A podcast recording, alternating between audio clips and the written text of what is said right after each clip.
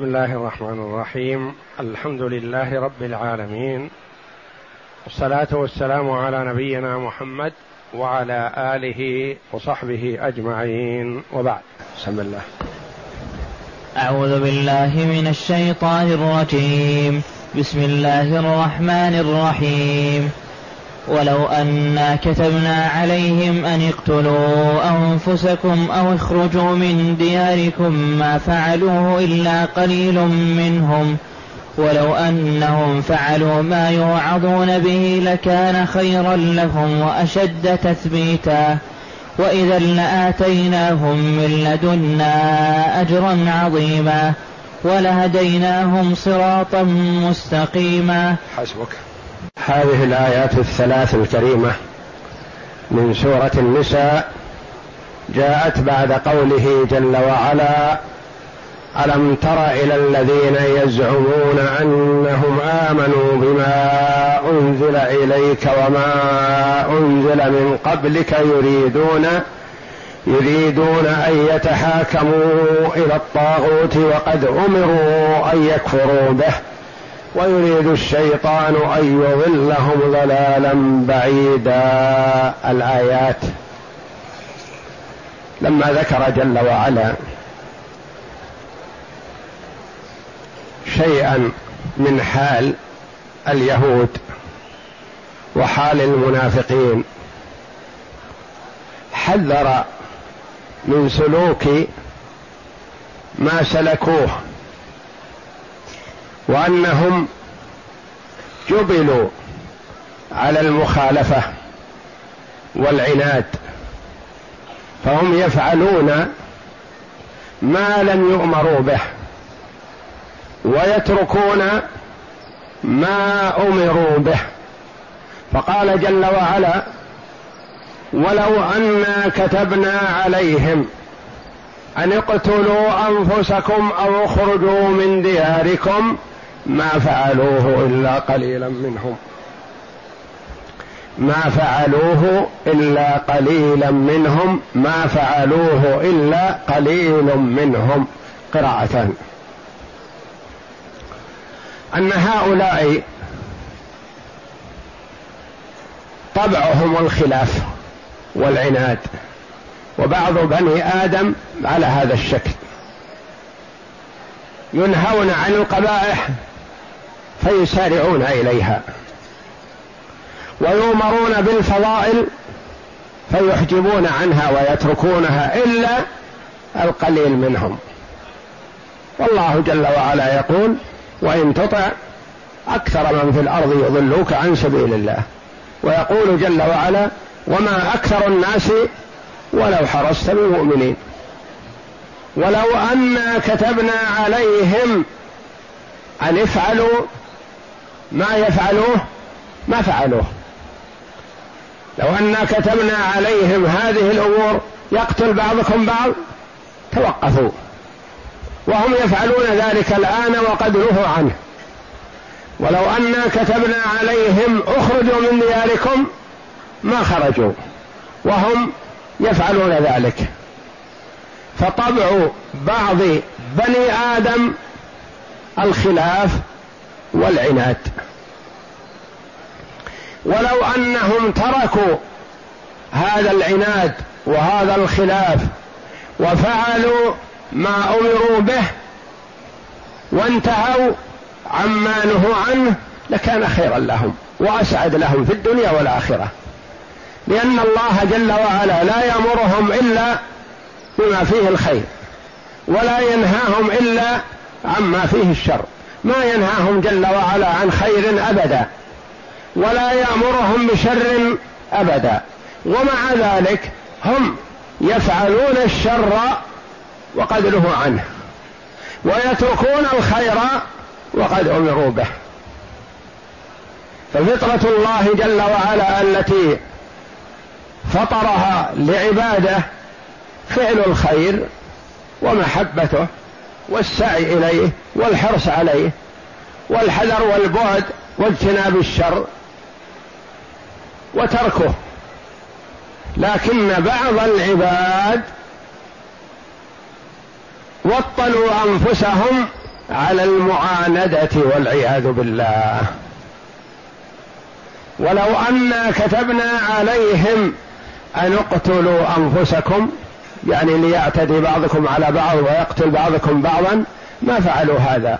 ومع ذلك هم الآن يتعدى بعضهم على بعض ويقتل بعضهم بعضا. أو اخرجوا من دياركم لو كتبنا عليهم ليخرج بعضكم بعضا من الديار أو ليقاتل بعضكم بعضا أو ليسبي بعضكم بعضا ما فعلوا ذلك. ولكنهم الآن يفعلونه وقد نهوا عنه. ما فعلوه إلا قليل منهم. وهذا فيه رجاء للمؤمن. ما عمم جل وعلا أن العناد من العباد كلهم وإنما فيهم خيار وفيهم أناس امتثلوا الأوامر واجتنبوا النواهي. وسارعوا لمرضاة الله جل وعلا كفعل الصحابة رضي الله عنهم وأرضاهم. يقدمون أنفسهم رخيصة في سبيل إعلاء كلمة الله ويبذلون أموالهم الغالي والنفيس في مرضاة الله جل وعلا ويتركون بلدانهم وبيوتهم وأموالهم خروجا وهجرة إلى الله ورسوله. هؤلاء القليل. فمن أراد الله له السعادة والتوفيق اقتدى بهم وجعلهم قدوته وسلفه الصالح. ومن أراد الله جل وعلا به غير ذلك فعل ما نهي عنه وترك ما أمر به ولم يقتدي بالسلف الصالح بل شتمهم ولعنهم وآذاهم وهم خيار هذه الأمة رضي الله عنهم وأرضاهم.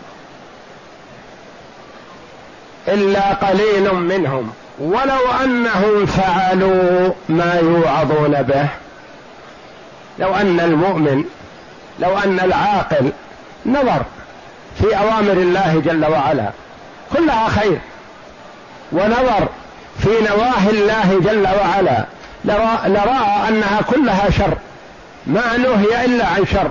وما أمر إلا بخير. فلم يعاند؟ فلم يفعل المنهي عنه ويترك المأمور به؟ ولو أنهم فعلوا ما يوعظون به ما أمروا به ورغبوا فيه لكان خيرا لهم كحال السلف الصالح كحال الصحابة رضي الله عنهم. إذا أمرهم النبي صلى الله عليه وسلم بأمر سارعوا رضي الله عنهم. وإذا نهاهم عن شيء اجتنبوه.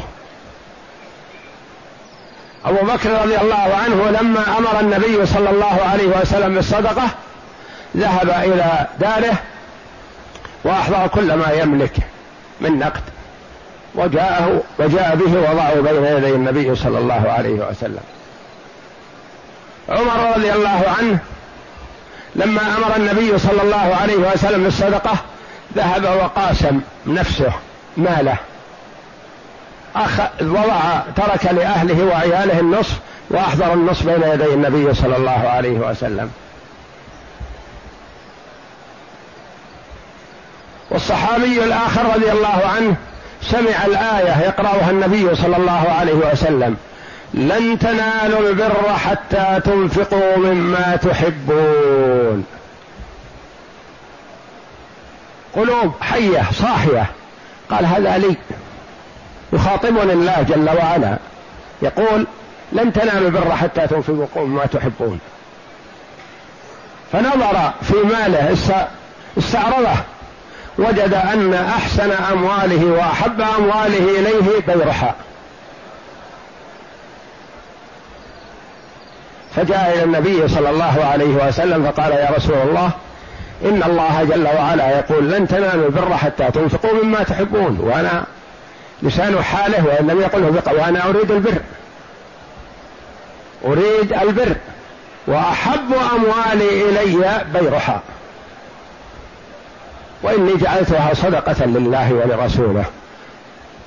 فضعها يا رسول الله حيث شئت. فقال النبي صلى الله عليه وسلم بخ بخ ذا كمال رابح. هذه أربح بضاعة. أن تبيعها على ربك تبارك وتعالى. وإني سمعت ما تقول وأرى أن تضعها في الأقربين. اقسمها في قرابتك. الأقربون أولى بالمعروف.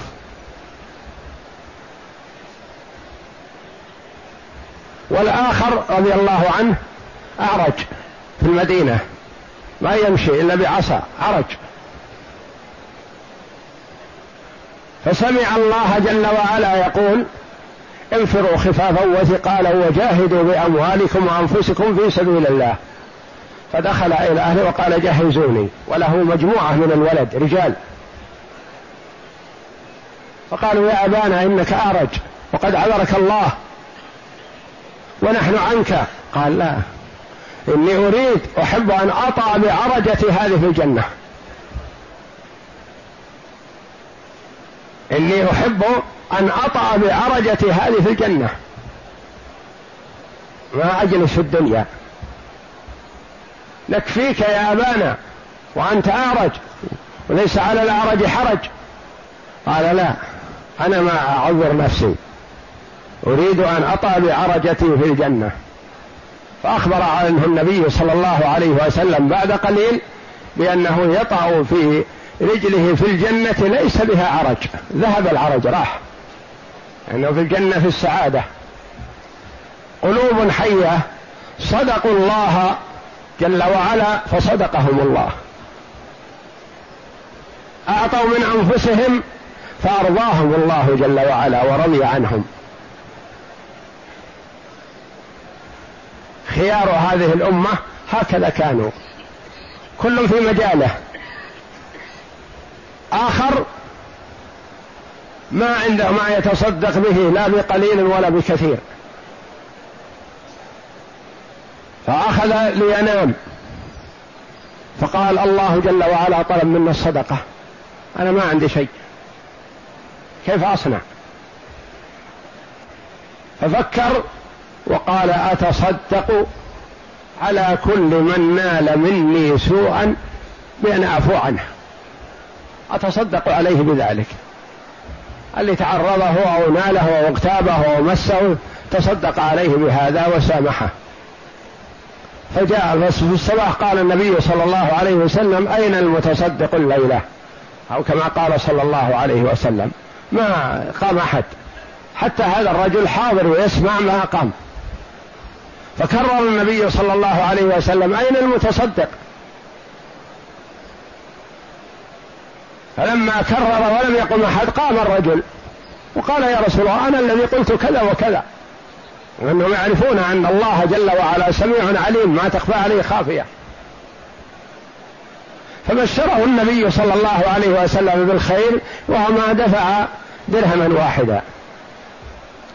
ولا تمره ما عنده شيء. لكن سماه النبي صلى الله عليه وسلم المتصدق. تصدق بمن نال من عرضه. على من نال من عرضه شيء. ما فعلوه إلا قليل منهم. هذه فيها بشارة الحمد لله. أن الشر لا يعم. وأن المؤمن ما ييأس ولا يقول فسد الزمان أو فسد الناس أو كذا أو كذا.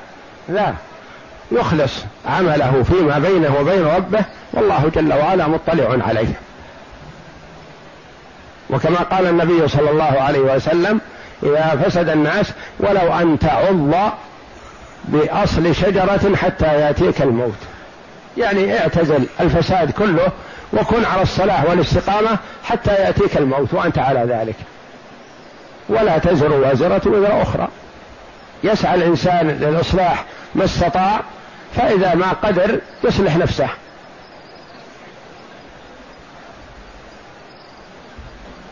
ولو أنهم فعلوا ما يوعظون به.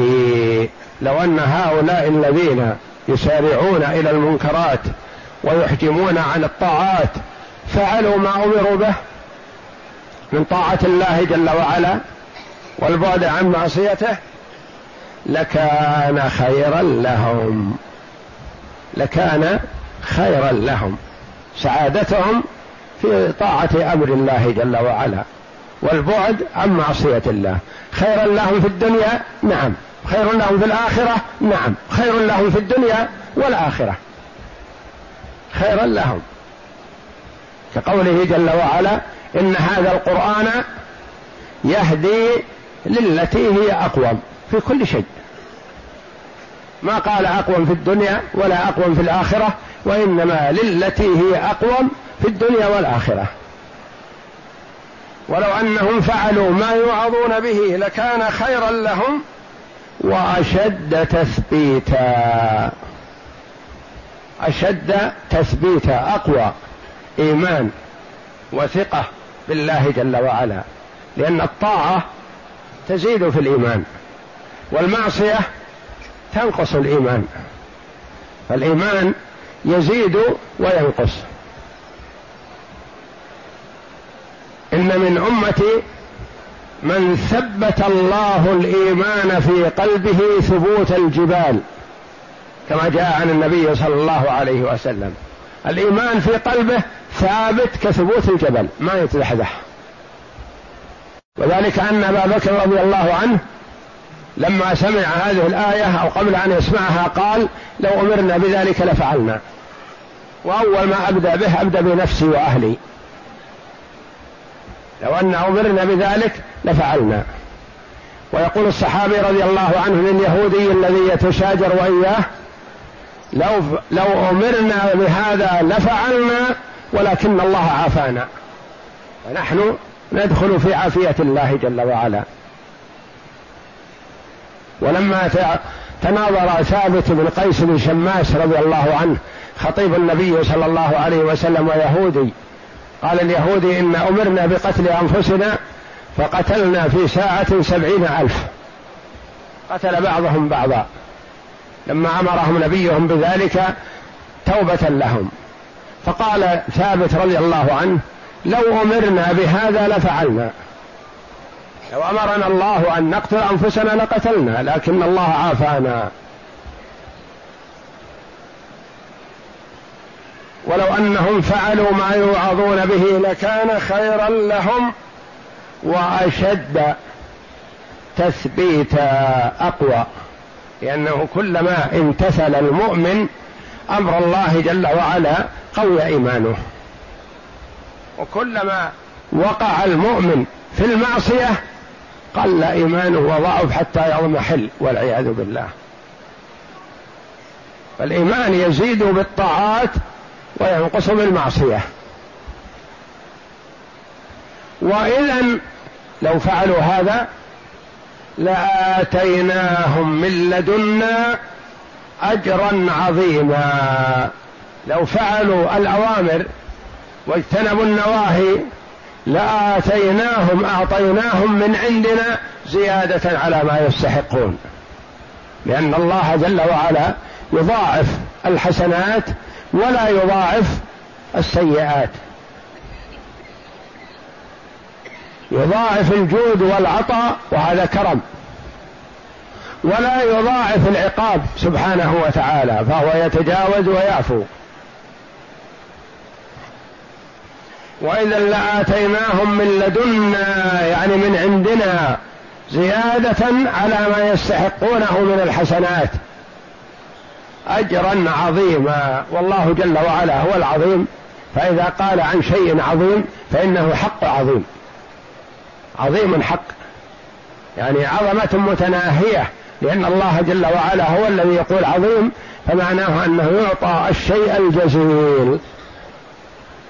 ولهديناهم صراطا مستقيما. ولهديناهم الهداية كما تقدم لنا تأتي بمعنى الدلالة والإرشاد وتأتي بمعنى التوفيق والإلهام. ومثل هذه الآية تجمع الأمرين لأنها من الله جل وعلا. اذا لاتيناهم ولهديناهم صراطا مستقيما. دللناهم وأرشدناهم ووفقناهم وثبتناهم على ذلك. ولهديناهم صراطا مستقيما يعني طريق لا اعوجاج فيه حتى يوصلهم إلى الجنة. ما ينحرف لا يمين ولا شمال وإنما طريق مستقيم يوصل إلى الجنة. والهداية بمعنى الدلالة جاءت في قوله تعالى وإنك لتهدي إلى صراط مستقيم. والهداية بمعنى التوفيق والإلهام جاءت إنك لا تهدي من أحببت ولكن الله يهدي من يشاء. قد يقول قائل أثبت الهداية للنبي صلى الله عليه وسلم في آية ونفاها في آية أخرى. فكيف هذا؟ هذا تعارض؟ لا. ما يكون في القرآن تعارض أبد. ولو كان من عند غير الله لوجدوا فيه اختلافا كثيرا لكنه من عند الله جل وعلا. ما يجي فيه خلاف أبد ولا تعارض. وإنما يظهر للإنسان أحيانا لقصور علمه. وضعف إدراكه يقول هذه الآية تخالف الآية الأخرى. نقول ابدا حاشا وكلا. ما في آية تخالف آية ولا حديث صحيح يخالف آية ولا آية تخالف حديثا صحيحا ابدا لأن القرآن من عند الله والحديث الصحيح من عند الرسول صلى الله عليه وسلم والله جل وعلا أخبر عنه بأنه لا ينطق عن الهوى إن هو إلا وحي يوحى. إذا ما هذا في آية أثبت له الهداية. وفي آية نفى عنه الهداية. نعم نقول صحيح. وإنك لتهدي إلى صراط مستقيم. هذا إثبات. يعني تدل وترشد. لكن يستطيع يدخل الإيمان في قلب العبد؟ لا. وإنك لتهدي تدل وترشد. وهذه للنبي صلى الله عليه وسلم ولعباد الله الصالحين. كل من دعا إلى هداية فإنه يهدي إلى صراط مستقيم. والآية الأخرى إنك لا تهدي من أحببت. الهداية ليست إليك ليست بيدك. ما تستطيع أن تهدي عمك أبا طالب ولا تستطيع أن تهدي كفار قريش الذين كتب الله عليهم الضلالة. ما تستطيع. إنك لا تهدي هذه المنفية هداية التوفيق والإلهام. يعني وضع الإيمان في القلب هذه إلى الله وحده. الدلالة والبيان والإيضاح هذه لله جل وعلا ولرسله ولعباده الصالحين ولكل من دعا إلى هداية. ولهديناهم هنا هديناهم الشيء المنسوب إلى الله جل وعلا. يصير فيه الهداية الدلالة وهداية التوفيق. كل الهدايتان كل الهدايتين تجتمعان في هذا. ولهديناهم صراطا مستقيما يوصلهم إلى الجنة. وفي هذه الآيات حث وترغيب على امتثال الأوامر وزجر ووعيد عن الوقوع في النواهي. عليك أن تمتثل وأن تحذر. تمتثل ما أمرت به وتبتعد عما نهيت عنه. إذا أمرتكم بأمر فأتوا منه ما استطعتم وإذا نهيتكم عن شيء فاجتنبوه.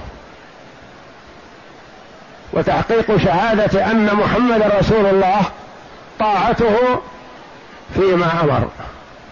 وتصديقه فيما أخبر واجتناب ما نهى عنه وزجر وأن لا يعبد الله إلا بما شرعه صلى الله عليه وسلم. أقرأ. يخبر تعالى أن عن أكثر الناس أنه أنهم لو, لو أمروا بما هم مرتكبوه من المناهي لما فعلوه لأن طباعهم الرديئة مجبولة على مخالفة الأوامر وهذا من علمه تبارك وتعالى بما لم يكن أو كان فكيف كان فكيف كان يكون. ولهذا قال تعالى ولو أنا كتبنا عليهم أن اقتلوا أنفسكم الآية قال ابن جرير ولو أن في قوله تعالى ولو أنا كتبنا عليهم أن اقتلوا أنفسكم قال رجل لو أمرنا لفعلنا والحمد لله الذي عافانا فبلغ ذلك النبي صلى الله عليه وسلم. فعلنا والحمد لله الذي عافانا. كما قال عليه الصلاة والسلام لا تتمنوا لقاء العدو. واسألوا الله العافية. وإذا لقيتموهم فاصبروا واعلموا أن الجنة تحت ظلال السيوف. لا تتمنوا لقاء العدو. واسألوا الله العافية. وهكذا يقول لو أمرنا لفعلنا والحمد لله الذي عافانا. ما جعل عليكم في الدين من حرج. فالله جل وعلا رفع الآثار والأغلال عن هذه الأمة. بينما الأمم السابقة ابتليت بشيء من ذلك. كلفوا بقتل بعضهم بعض. من علامة وصدق توبتهم أن يقتل بعضهم بعض. فقتل كما جاء في ساعة سبعون ألف. نعم. فبلغ ذلك النبي صلى الله عليه وسلم فقال إن من أمتي لرجالا الإيمان أثبت في قلوبهم من الجبال الرواسي. وقال السدي افتخر ثابت بن قيس بن شماس ورجل من اليهود فقال اليهود ثابت بن قيس بن شماس رضي الله عنه هذا خطيب النبي صلى الله عليه وسلم. كان إذا جاءه من قبائل العرب يأتي للمفاخرة فإذا كان معهم شاعر أمر صلى الله عليه وسلم حسان بن ثابت أن يرد عليه. وإذا كان خطيب أمر ثابت بن قيس بن شماس رضي الله عنه بأن يرد عليه وكلاهما من الأنصار رضي الله عنهم. نعم. فقال اليهودي والله لقد كتب الله علينا القتل فقتلنا أنفسنا. فقال ثابت والله لو كتب علينا أن اقتلوا أنفسكم لفعلنا. فأنزل الله هذه الآية. قال تعالى ولو أنهم فعلوا ما يوعظون به أي ولو أنهم فعلوا ما يؤمرون به وتركوا ما ينهون عنه لكان خيرا لهم أي من مخالفة الأمر وارتكاب النهي وأشد, وأشد تثبيتا. قال السدي أي وأشد تصديقا. وإذا لآتيناهم من لدنا أي من عندنا أجرا عظيما يعني الجنة. ولهديناهم صراطا مستقيما أي في الدنيا والآخرة. والله أعلم وصلى الله وسلم وبارك على عبده ورسول نبينا محمد وعلى آله وصحبه أجمعين.